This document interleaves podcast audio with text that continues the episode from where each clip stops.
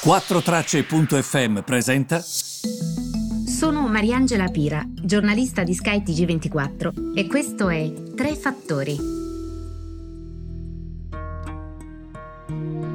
Buongiorno, buongiorno a tutti, benvenuti, benvenuti ai Tre Fattori. Oggi è 22 eh, luglio e ovviamente non possiamo non parlare ancora una volta di eh, questo benedetto Recovery Fund. Allora, fatemi partire da un principio. Voi vi ricordate quando c'era la polemica, difficile dimenticarla, sul MES? No, ma che MES? Si sta parlando del Recovery Fund. Allora, il Recovery Fund, così come sarebbe stato strutturato, perché poi alla fine la proposta è quella franco-tedesca, è esattamente come sapevamo. E vi assicuro che noi a skytg 24 a partire dal vice direttore Marenzi, continuavamo a spiegare come anche il Recovery Fund avesse delle condizionalità importanti. Ehm, facciamo una premessa. Noi non siamo uno Stato, quindi la cosa più sbagliata in economia è paragonare una famiglia o un cittadino allo Stato. Vi faccio quindi questo paragone, ma dovete tenere questa premessa importante a mente, va bene?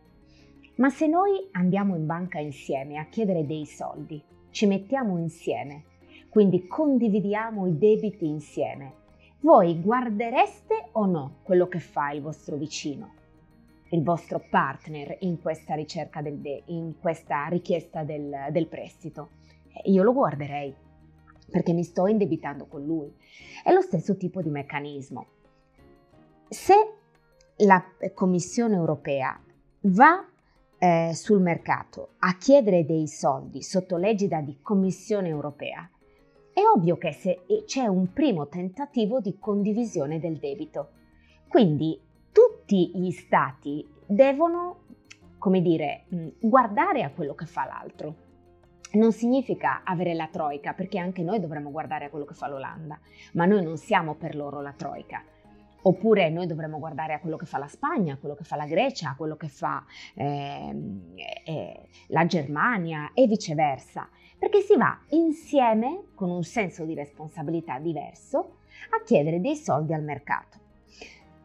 Ehm, prestiti o sussidi? Eh, questa è la cosa di cui stanno parlando tutti. Ci saranno dei soldi sotto forma di prestiti e dei soldi sotto forma di sussidi, quindi i paesi che li riceveranno non li devono restituire. Ufficialmente quindi la cifra è 750 miliardi, i sussidi saranno 390 miliardi L'Italia ne prenderà 209 e il 28% del totale messo a disposizione. Di questi denari 82 saranno sussidi, quindi a fondo perduto per l'Italia, e il resto invece saranno prestiti. Eh, poiché però guardiamo agli aiuti a fondo perduto, gli 82 che arriveranno nel nostro paese, poiché però per finanziare il, questo piano anticrisi in parte si attingerà al bilancio europeo, in realtà la somma che Roma avrà a titolo gratuito sarà più bassa, bisognerà tener conto infatti dei contributi che noi versiamo alla cassa comune, che sono proporzionati al peso che in Europa ha ciascuno Stato. Eh, la parte restante degli aiuti, vi ricordate? 209 all'Italia, 82 sussidi, il resto 127 prestiti prestiti saranno reperiti con quei bond che vi dicevo prima, cioè si va in comune a, me- a emettere dei bond, bond comunitari. Andranno restituiti questi bond in un tempo un po' più lungo, in 30 anni e entro il 2058. I tassi ovviamente saranno molto bassi, per, per intenderci, sono molto più bassi dei nostri titoli di Stato, dei tassi di interesse sui nostri titoli di Stato. La prima tranche di questo recovery fund arriverà l'anno prossimo, quindi la prima differenza è che il MES arrivava subito. Il MES aveva la condizionalità che lo devi spendere in sanità. Questo ha la condizionalità che tu devi fare dei piani e le tranche successive alla prima ti vengono dati se tu hai rispettato quegli obiettivi. Ed è qui la questione. Ah, ma allora il recovery fund ehm, eh, a condizionalità. Ma scusatemi, eh, a parte che io da cittadina, se mi dessero dei soldi facendomeli pagare pochissimo e mi dicessero, però devi rispettare dei piani. Ma cara grazia, ma certo, me li dai se rispetto quei piani, chissà che finalmente cresciamo. Quindi questo ovviamente a prescindere dal governo, eh? questo de- della crescita è un problema che noi abbiamo da forever, ok?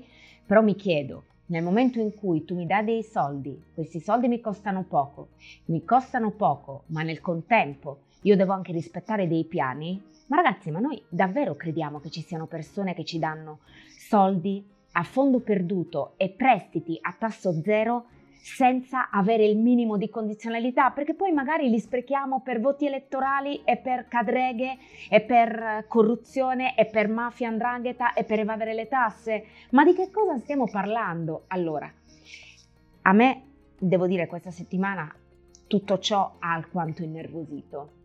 Se io vi dico e noi possiamo anche pensare che tutti i nostri problemi siano colpa dell'Olanda e della Germania. Lo vogliamo continuare a pensare? Vogliamo continuare a pensare questo e lasciare che i nostri figli siano completamente lasciati a loro stessi nel loro futuro? Pensiamolo, pensiamolo. Però io adesso prenderei questa chance e direi, ragazzi, ci sediamo intorno a un tavolo e finalmente mi fate vedere un piano. Mi fate vedere un piano un piano di medio termine che dica nel 2021 vogliamo raggiungere questo, nel 2022 investiremo qui e otterremo questi risultati. Un piano, un piano in grazia di Dio. Ma di che cosa stiamo parlando? Io piani ancora non ne ho visto. E vi mando un abbraccio e vi ringrazio per avermi seguito. L'Italia mi sta molto a cuore, come potete immaginare. Un abbraccio a tutti.